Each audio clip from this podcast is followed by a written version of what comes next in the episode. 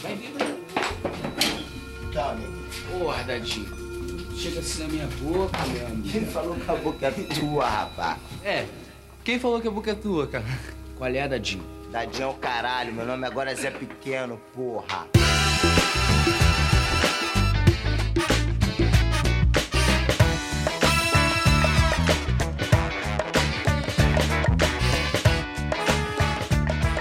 Tchau. 欢迎来到抵达电台，大家好，我是在霓虹中抵达的留下来。我是往哪跑。我之所以没有说那么多的话，就是因为那个鼻音太多了，我不想为难我自己。那我们今天继续来聊我们的悬疑案件。OK，听过我往期主讲悬疑案件的听友肯定都知道，我是特别喜欢看荒野求生类的节目。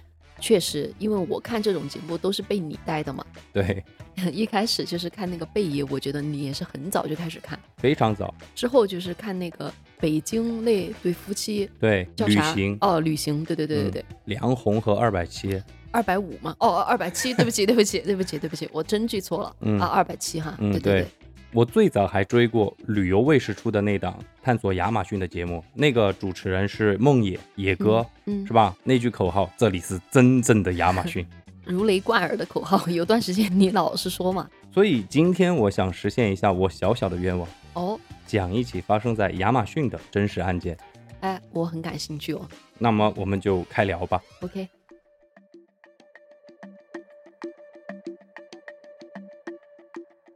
提到亚马逊，我想问你一下，你脑子里面首先能够想到些什么？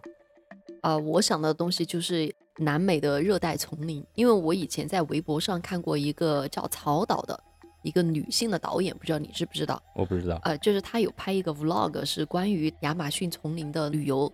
她真的是一个很有勇气的人，因为她在亚马逊丛林里面吃虫子啊、蚂蚁啊，还有就是亚马逊河流里面有很多食人鱼嘛，对，然后她可以把衣服脱光，直接跳到那个河里边去。哦，所以我就觉得亚马逊是一个嗯特别野性的一个地方。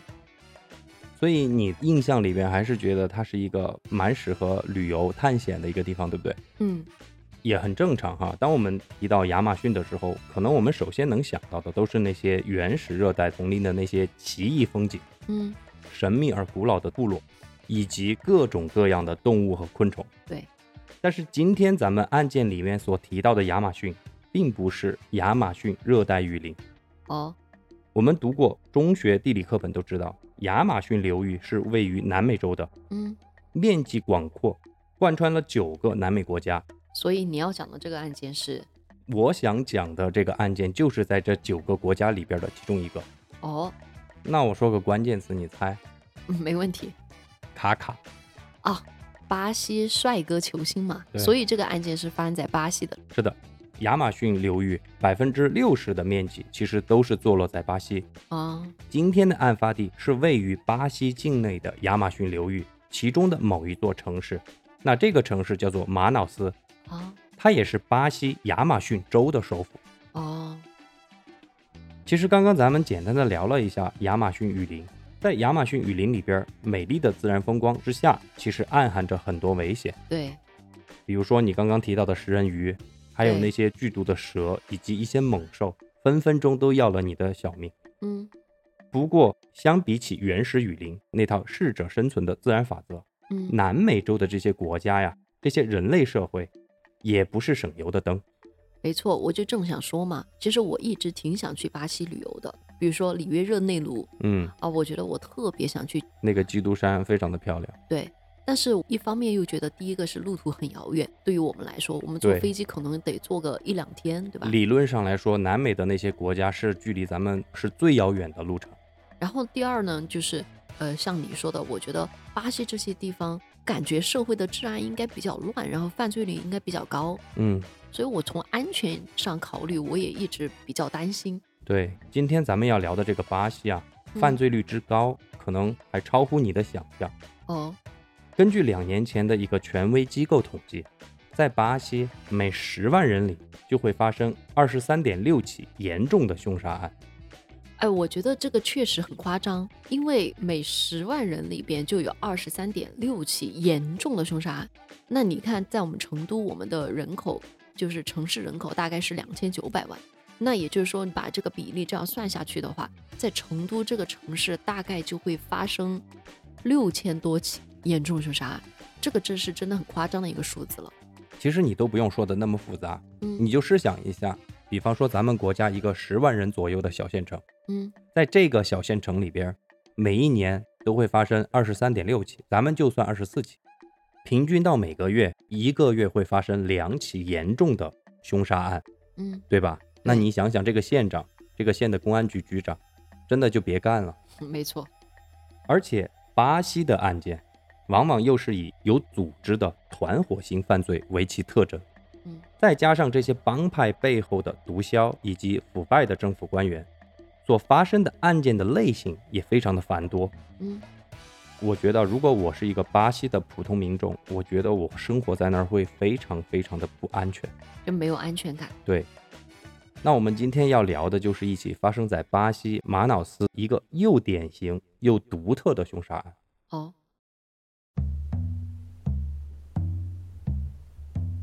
和其他巴西城市一样，马瑙斯啊也称得上是一个暴力之都。有多暴力呢？如果你一不小心走到了你不应该去的某些街道或者街区，即便是在大白天，你都会莫名其妙的被枪杀或者被捅死。那么夸张，就差不多就相当于你人在路上走，祸从天上来。对，差不多就是感觉，但是其实也有一个前提了，嗯我们也不要太去丑化别人这些国家哈。嗯，就说你走到了一些不该去的地区，啊，比方说这些地区是长期贩毒的或者贫民区，你走进去，你肯定被枪杀或者杀死的可能性就非常的大。嗯其实啊，最无语的是，当地的政府根本就没有有效的措施去阻止这些暴力事件的发生。但是啊，一个城市它再是罪恶，再是暴力，总有正义之士的出现。嗯而且这位正义之士很快就出现在了马瑙斯这座城市。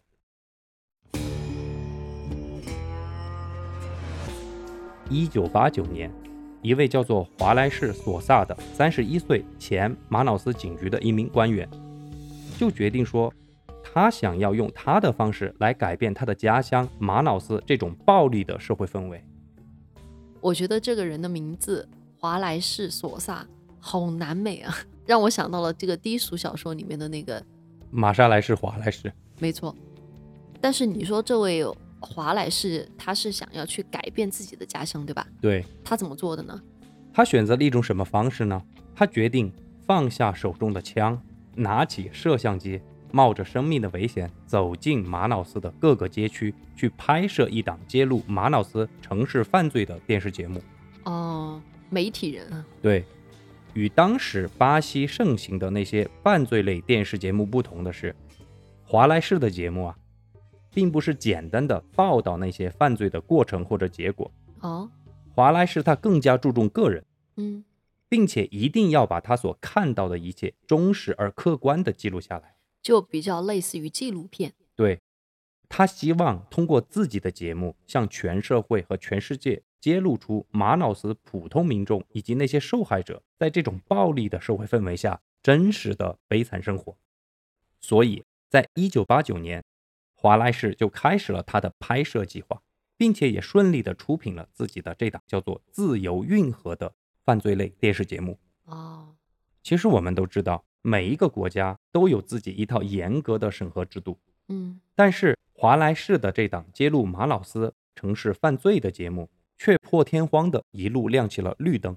他的节目不是揭露自己城市的丑陋的一面吗？对怎么会一路亮绿灯呢？没有被卡吗？我跟你讲，他很聪明。嗯首先第一个，他虽然拍摄的是揭露城市暴力犯罪的，嗯，但是他在节目里边还是极力的去宣扬警察的那种担当和作为。哦，就是还是有正能量的一面。对，其次啊，他的节目以其内容的独特性和真实性，就吸引了马瑙斯市以及整个巴西的民众。嗯你想呀，看惯了那种传统的犯罪类节目的巴西观众，突然之间看到了华莱士的这档节目，用巴西民众自己的话来说，就是看华莱士的节目，似乎感觉就是坐在犯罪现场的第一排，看着残忍的凶手作案，听着无辜的受害者哭诉。华莱士的节目，其实我看了一个小片段，哦，他拍摄的镜头是非常讲究的。嗯。他的镜头永远是对着那些满是鲜血的犯罪现场，而且毫不掩饰的一顿猛拍，嗯不停的给受害者家人哭泣的特写镜头，嗯而且对于死去的受害者身体上的那些刀伤、枪伤，不停的进行放大和缩小，就是 zoom in 和 zoom out。哦，这个就会给观众造成一种很震撼的效果。对，而且那个时候还不会打马赛克，嗯就是直接像你说的，给你极大的视觉冲击感。嗯让你直接感受到这种犯罪的可怕和残忍。但是你不要觉得这个就是这档节目的全部。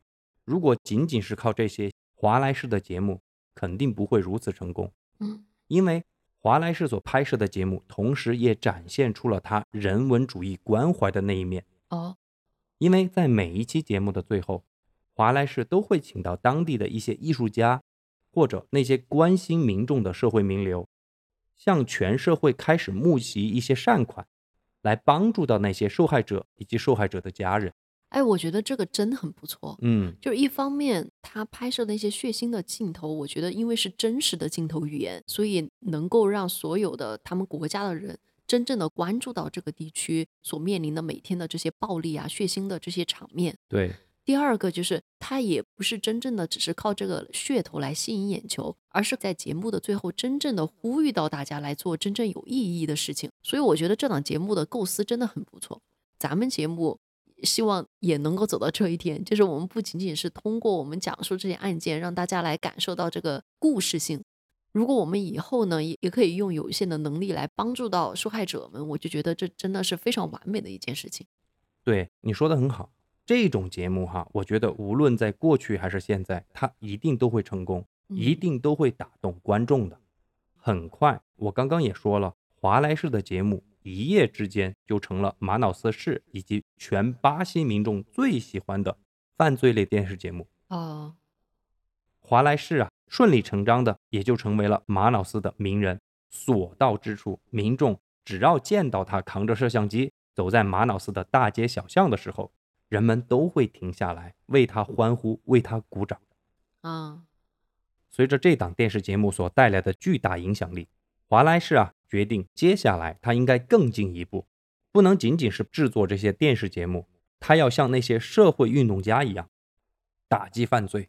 啊，一方面借助自己的电视节目，华莱士就开始在节目的开头或者结尾猛烈地抨击毫无作为的巴西政府和巴西警方，宣扬自己的政治主张和政治理念。那另外一方面呢，在线下他就开始参加马瑙斯当地的竞选活动，哦，所以开始从政了是吧？对，而且成功的当选为巴西亚马逊州的州议员。哦，所以很显然，华莱士也成功的从一位电视制作人转型成了一个深受民众爱戴并且十分有影响力的政治人物。哦，那时间就来到了两千年，就在华莱士政治事业稳步发展的时候，他的那档著名的犯罪类节目却遇到了收视率急剧下滑的情况。我觉得也很正常。一档节目也做了十年了，嗯，看到有一个说法，就是一个电视节目十年就是一个坎儿，差不嗯多到十年它就该走下坡路了。所以你看不到《康熙来了》是吧？对对对，其实我就是想说《康熙来了 》。但是经过华莱士的调研和反思，他认为，之所以出现节目收视率下滑的情况，应该是他的观众对于节目出现了审美疲劳。当然，要重新争取观众，就必须对节目的制作进行改革。如何改革呢？华莱士还是采取了他最擅长的方式，就是大量的播放极具视觉冲击力的犯罪画面。嗯，因此就会使得观众觉得节目非常的刺激和惊险。第二点哈，华莱士就决定一定要拿到那些大案要案的独家播报权，哦，而且在播报这些大案要案的过程中，此时已经功成名就的华莱士仍然是身先士卒，在犯罪现场第一时间就展开直播，亲自参与警方的逮捕行动之中。哦，我觉得这个倒也是一个很好的方式，就是可以让观众直击，感觉就是一个社会案件的追踪节目其实说简单一点，我觉得就是引入了直播。啊，对不对没错，在这一系列的改革之中，不出所料，华莱士的节目收视率又再次的飙升起来。不过哈，也就是在这个时候，渐渐的就开始有一些观众觉察到，看完了华莱士的这个犯罪节目之后，总有那么一股难以名状的奇怪感觉。这怎么回事啊？你听我说，这种蔓延在观众中的奇怪氛围，起源于零四年或者零五年，为什么是那个时候啊？就是华莱士拍的那个电视节目的某一期播放在零五年或者零四年，那观众看了之后就感觉到不对了。怎么回事儿？那我就大致的给大家讲一下，让观众感到奇怪的那期节目。节目的一开始就是一个主持人正在穿过一片茂密的丛林，跟在主持人后面的是摄影师，手持着摄像机正在进行拍摄。观众通过镜头可以看到，他们正在穿过一片灌木丛。此时此刻，镜头平移，对向了丛林中一片开阔的空地，镜头中就出现了一个人。嗯，此时他正站在这片空地的中间，作为观众，很明显就看得出来，镜头中的这个人啊，正低头看着地面上的某个东西。由于画面实在是太远了，看不清楚这个人究竟在看什么。此时，主持人和摄影师就决定向那片空地靠近。又经过一段艰难的丛林跋涉之后，他们终于就来到了那个人的面前。那这个人到底看的是什么东西呢？此时，摄影师就把镜头下拉，镜头里面出现的是一个被烧焦的原木。嗯这种大原木其实在亚马逊的丛林是非常常见的。嗯，此刻的这个大圆木已经被烧黑了，还正冒着烟。但是当摄影师开始把镜头拉近，对准这个烧焦的大圆木进行拍摄的时候，突然就出现了一只被烧焦的手臂。所以就是说，其实这里面还有个人。对，此刻这只手臂和那个烧焦的原木一样，也正冒着浓烟。接着，摄影师就继续给更多的细节镜头来呈现这个手臂的状态。虽然手臂大部分面积已经被烧焦了，但是作为观众，你大概还是能够看到这个手臂上的某些皮肤还没有被彻底的烧焦。我们先不管这个人是活人被烧死的，还是说尸体扔在这儿被烧的，就单凭此刻这个手臂还在冒烟的状态以及烧伤的程度来说，至少说明一点，就是这个人或者这个尸体应该是刚刚被烧的。嗯而就在此刻，镜头突然一转，对准了那位记者。这位记者啊，就突然开始大段大段地讲述起这位死者的个人背景，以及这起案件的过程和所有的细节。所以他是怎么讲的呀？此刻，这位记者就冲着镜头说：“这个人是男性，他叫什么名字？生前啊是被活活烧死的，死之前淋上了汽油，然后凶手还给他补了两枪。”这个记者说的简直就像是他提前知道发生了什么一样。如果你是观众，你看到这儿，你是有什么感觉？我确实觉得会很奇怪，就是你的镜头明明是你拉到空地之后，你才决定要靠近嘛，它就相当于是一个真人秀一样，对吧？嗯，对。那你肯定接下来走进这个呃死者之后，你发现这个死者之后，你肯定得等警方来到现场做了调查之后，你才会知道这么多的细节，对吧？那我觉得这个记者给的细节太多了吧？这个死者，比如说他是什么性别，他叫什么名字，假如说是在附近的人可以给你提供这些信息，但是我觉得你说是怎么死的，说什么呃死之后凶手还补了两枪，我就觉得这些细节是不太细节了？。其实你的感觉跟当时的巴西观众是一样的，嗯，就是很多人看到这个地方就开始对华莱士拍摄的这期节目产生了一种很奇怪的感觉。我感觉一切就好像有脚本一样。对，其实我来总结一下哈，嗯首先啊，从现场还在冒烟的尸体以及尸体烧毁的程度上来看，我们已经知道了这个案发时间其实并不长，可能就是刚刚发生的。我甚至把那个烧焦的图啊给我一个医生朋友看过，他看过之后就给我讲，仅仅是凭图上的这个烧焦程度上来说，如果极端一点的话，人体就可以烧到图上的那个状态。也就是说，案发其实在半个小时以内。如果要短的话，可能十分钟之前。嗯，那么作为记者，你想，如果你是刚刚赶到的事发地，面对的又是一具几乎可以说是刚刚被烧过的尸体，并且镜头里边既没有交代现场是否已经有发现足够证明死者身份的东西，也没有拍摄到警察赶到现场进行调查的踪迹。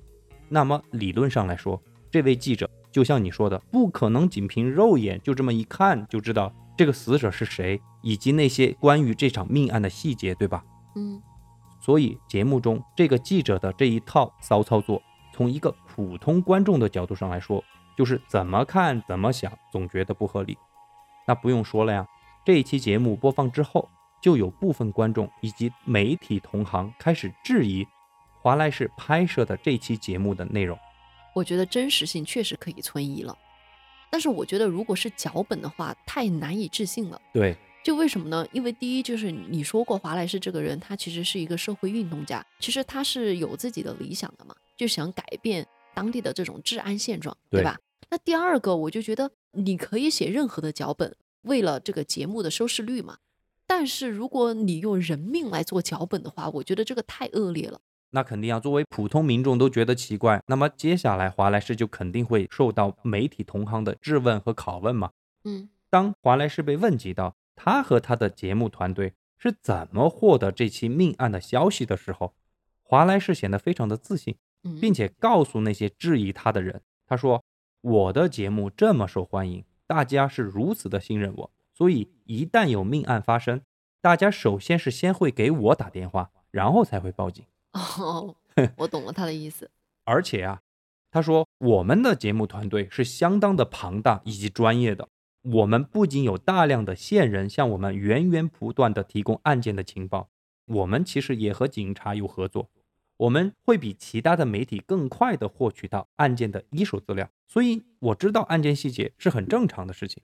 我觉得从这儿开始，我觉得有点变味儿了。怎么说？就他是从一个一开始就是为普通民众发声的一个人，到了一个自己其实已经掌有特权的一个人了。哎，你说的很对。其实我们能够感受到一个人的变化，一个人说话是充满理想，还是一个人说话充满谎言，其实我们是能够分辨出来的。嗯不过总而言之，华莱士在被拷问期间，他想表达的就是我的节目就是这么快、准、狠，就是这么牛逼。嗯虽然当年的那期节目饱受争议哈，不过其实凭借华莱士这一套说辞，以及他过往在行业内或者社会上所积攒下来的口碑，其实很快这件事情也就不了了之了。嗯那时间就来到了二零零八年的十月某一天，巴西警方这一天啊，以涉嫌九起谋杀案的罪名，逮捕了一位叫做莫阿的男人。嗯虽然是以如此这般重罪被捕入狱，但是这位莫阿一点都不紧张，此时可以说是非常的轻松自信，甚至到了那种很嚣张的程度。对于警方的盘问，他根本就不予理会。哦那有办案经验的警察一看莫阿的这个状态，就知道啊，很明显这哥们儿肯定上面有人啊。啊有背景。而莫阿他自己也是这么想的，他觉得我根本就用不了多久，这些警察就会乖乖的把我给放了，因为莫阿觉得一定会有一个人来监狱捞他出狱。嗯可是时间一长，莫阿似乎有点坐不住了，因为他迟迟都没有等来那个接他出狱的人。哦此时啊，莫阿就觉得可能这次是完蛋了，必须要靠自己了。嗯他就找到了警方，表示自己愿意做污点证人，把自己所知道的事情讲述出来，以换取法院对他的判刑。但我想说的是哈，如果他真的有这样的一个背景可以捞他出狱，这个人的背景也未免太太大了。为什么呢？九起谋杀案嗯，都能够把他捞出来。我觉得这个在巴西的这种环境下，哈，我嗯觉得不是不可能发生的。嗯，你不是说他要做污点证人吗？嗯，那我估计他肯定要爆一个猛料出来。嗯所以他到底说了什么呢？莫阿就告诉巴西警方：“我啊，确实杀了很多人，但是我所做的一切都是为了钱，我不过就是一个杀手而已。而真正雇佣我的人，才是真正的幕后黑手。而嗯这个人不是别人，就是你们爱戴的华莱士索萨。天哪，华莱士是聘用他去杀人这个哥们儿是一个职业杀手。”啊？此言一出，巴西举国震惊，可以说是比巴西一比七输跟德国还震惊。巴西警方真的是怎么都没有想到啊！抓住一个职业杀手，居然还牵出这么一场惊天黑幕，这么大一个瓜。嗯，那究竟是怎么一回事呢？赶紧吃瓜。原来呀，随着华莱士拍摄的电视节目在巴西变得越来越受欢迎，这反过来，其实我们也能够想象得到，也使得华莱士变得越来越受欢迎，而且更为重要的是，变得越来越有影响力。嗯。刚刚我们也说了，华莱士利用自己这种受欢迎的程度，他投身于政治选举。嗯，但是在这些光鲜亮丽的身份背后，华莱士也迅速的腐败堕落了。他首先是利用了自己的身份，在玛瑙斯当地迅速建立起了一个庞大的贩毒集团。你看，这不嗯就是最后他成了真正的这个背后的最大黑手吗？对，为了保证他的毒品生意能够在帮派林立的马瑙斯一家独大，他就开始雇佣起了一群刺客、一群杀手，专门来为他的贩毒集团服务，去刺杀、暗杀、屠杀他在马瑙斯直接的竞争对手。所以你看，他一开始其实是想反对这种人的，嗯但是后来成为了自己最讨厌的人。对，巩固自己毒品生意的同时，华莱士毕竟还有一档深受巴西民众喜欢的犯罪类节目，对不对？对啊，他天才般的，我们这里的天才打个引号哈，嗯，整合了他手里的产业链，就萌生了一个大胆的想法：他雇佣杀手去干掉那些对他毒品生意有威胁的人。那华莱士呢，就会清楚地告诉那些雇佣的杀手，在什么时间、什么地点、用什么方式去杀人。所以果然就是脚本，是他自己亲自写的脚本。对，当他雇佣的杀手按照他的指令完成了一切之后，华莱士就会告诉他电视节目的制作团队，在一个确切的时间去一个确切的地点去拍摄一个由他导演的一场凶杀案。现在我们就知道了吧？确实是一个生意天才。听到莫阿的这些讲述啊，巴西警方就迅速展开了调查，因为首先还是要去论证一点这个莫阿所说的真实性嘛。嗯，对不对？毕竟现在这个华莱士已经是州议员了，没错。这还不能贸然去逮捕他。而且据说，如果要去逮捕州议员，是需要巴西的最高法院来授权，地方的警察还不能随意的去逮捕他。警方首先是调取了自两千年以来由华莱士团队所拍摄和制作的那档犯罪类节目的往期节目哈。与此同时，警察也调取了自两千年以来发生在马瑙斯市的凶杀案，尤其是排查那些带有贩毒和帮派背景的凶杀案。那通过这两者一对比，根据巴西的媒体报道，巴西警方确认了至少有三起凶杀案的死者曾经出现在华莱士的电视节目之中，其中有一起就是我们刚刚说的那一起烧焦的尸体。而这起凶杀案正是由莫阿亲自操办的。按照华莱士的交代，莫阿用汽油先是浇在了死者的身上，这个人被活活的烧死，然后再补了两枪，扔在了这个烧焦的原木的下边。巴西警方啊，又用了一年的时间进行调查取证。当搜集到足够多证据的时候，警察就决定在2009年的十月。以谋杀罪、贩毒罪、组织黑帮罪等等一大堆罪名，指控华莱士所杀。面临如此多的指控，华莱士肯定是一口否认。但是更为戏剧的是，就在羁押审讯期间，华莱士竟然越狱成功逃跑。那为此，巴西警方派出了大量的警力在马瑙斯市进行全程搜索。不过没过几天，这哥们儿居然又主动的来到了警局自首。可能是研究好了法律，觉得自首是唯一的出路。其实我刚刚讲了，他是州议员，嗯他的身份是得巴西最高法院来处理。嗯，他虽然是自首了，但是他拒绝承认警方对他的所有指控。但是更加戏剧的事情马上又要上演了。当华莱士正要面临开庭审理的前夕，也就是在二零一零年的七月二十三日，他突然心脏病发作。死在了监狱里边。不过我先补充一个细节，就是说华莱士其实他患有一种非常罕见的肝脏疾病，嗯，这个疾病称之为布查氏综合症。也许这就是引起他心脏病发作的其中一个原因。但是也有一种可能是有人知道他有这这个疾病，然后做了一些什么事情，催化了这个疾病的发作。其实我跟你讲，我哥哥是医生，他当时在读大学的时候选修了一个法医的那个选修课，他那个老师就告诉他，如果要让一个人以心脏病发作的方式死亡的话，其实有十多种方式，你嗯根本就看不出来。确实，确实，因为我听说就是有一些案件，当你实在是不知道他的死因是什么的时候，你就直接写心脏病因心脏病去世，对，说这是一个惯常的一个法医鉴定的一种方式。对，因为你找不到死因，就只能这么说嘛，因为心脏停了嘛。对啊，心脏本来就停了，那肯定心脏有问题啊。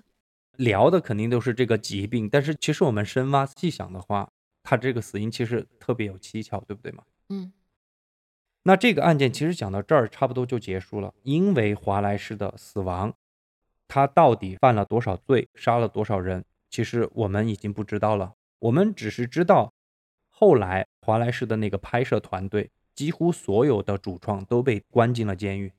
为什么呢？就是都是有犯罪的证据，是吧？而且说实话哈，华莱士都是通过他的这几个手下和那些杀手联系的，嗯，所以你真的直接要去找直接证据去证明华莱士的话，可能有点难。嗯所以警方是很确定的把他手下的那几个人给抓住了，嗯投入了监狱。所以这件事情差不多就这么结束了。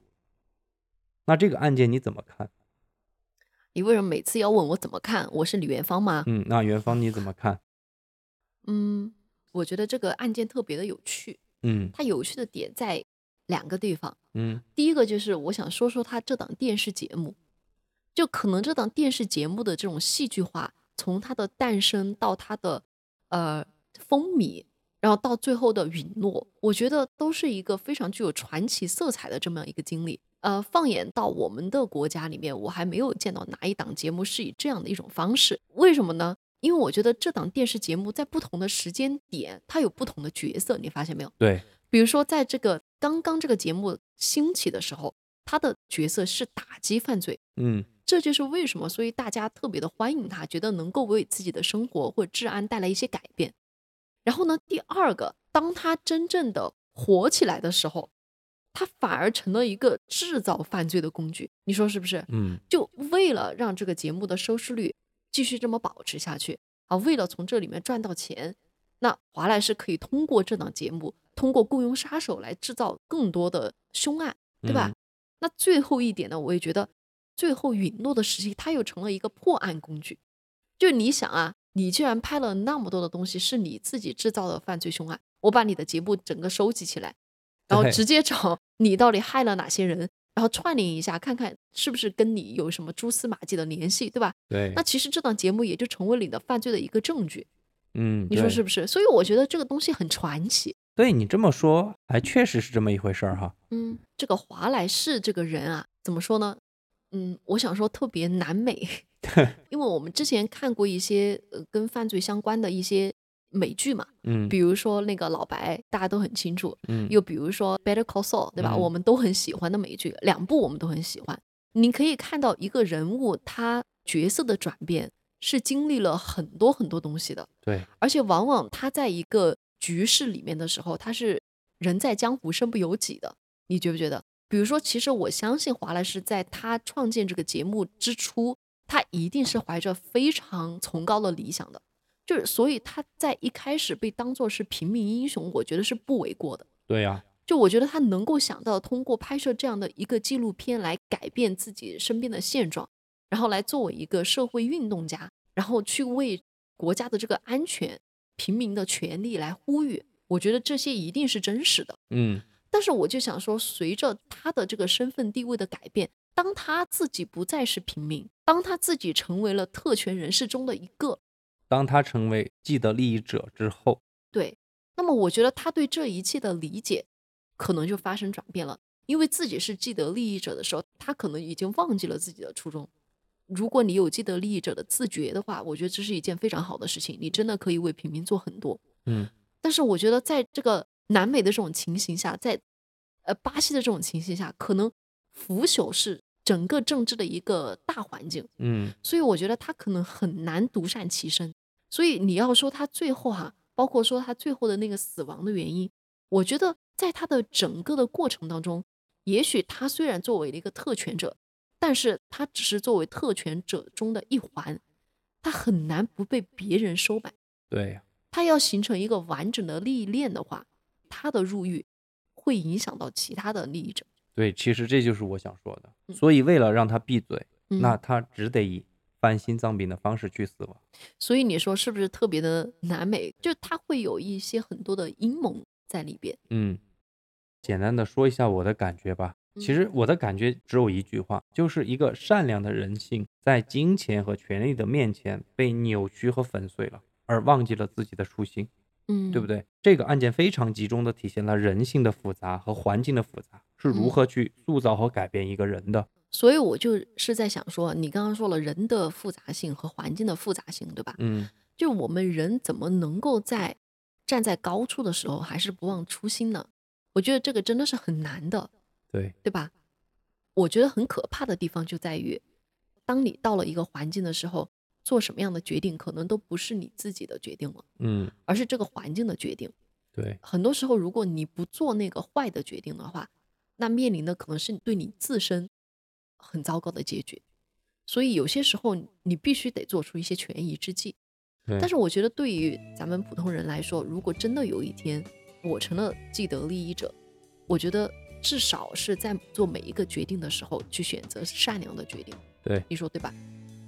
其实这个案件我想说的，其实还有最后一点。嗯因为老实说哈，这个案件是我和往哪跑本来是想作为咱们尼达电台的开篇第一案来讲，但是我们两个还是决定把这个案件往后挪一挪吧，因为几个月前的我们其实没有那么多听众会听我们的节目。但是我现在把这个期节目做出来之后呢，我就是想说，从某种意义上来说，这起案件里边那个最初的那个善良勇敢的华莱士所做的事情，其实也是我们两个想做的事情，对不对？对，因为你刚刚也说了，我们想用案件的故事来提醒大家注意安全。更重要的是，其实每一起案件的发生，往往都是社会问题最极端化的展现。对，所以说我们觉得每一个案件它当然有它的偶然性，但是我也觉得它也有它的必然性。所以我们也就是想通过分析这些案件，让大家能够更多的看到案件背后的东西。所以我想说，如果可以的话，我们希望尼达电台在未来的某一天，也能像最初的那个华莱士一样，找到一个优秀的播客平台，共同努力，能够将一部分播客的收益作为善款，提供给那些案件中的受害者及其家人，让他们能够得到更好的法律服务，让法律的公平性真正的照顾到那些需要帮助的人。你现在已经开始立 flag 了吗？怎么了？嗯你不要最后成了老白吧？不会，不会，不会，不会，我一定会不忘初心，牢记使命，砥砺前行，共同奋进。可以，就请我们所有的听众朋友监督留下来，最后到底有没有成为他口中所所说的这样的一个人哈？嗯，好的。那我们今天的节目就讲到这儿吧。对，如果您喜欢我们的节目，就请订阅和留言。那下期再见，拜拜。拜拜。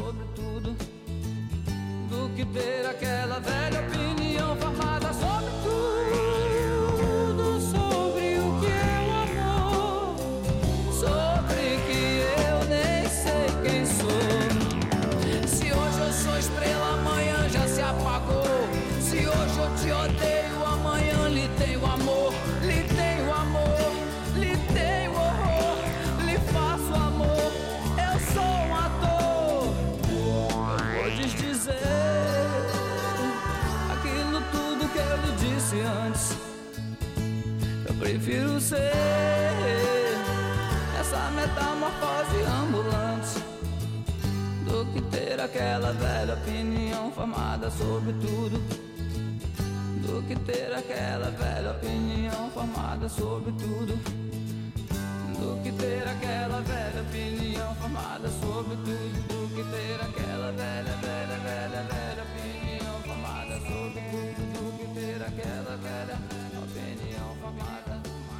love it.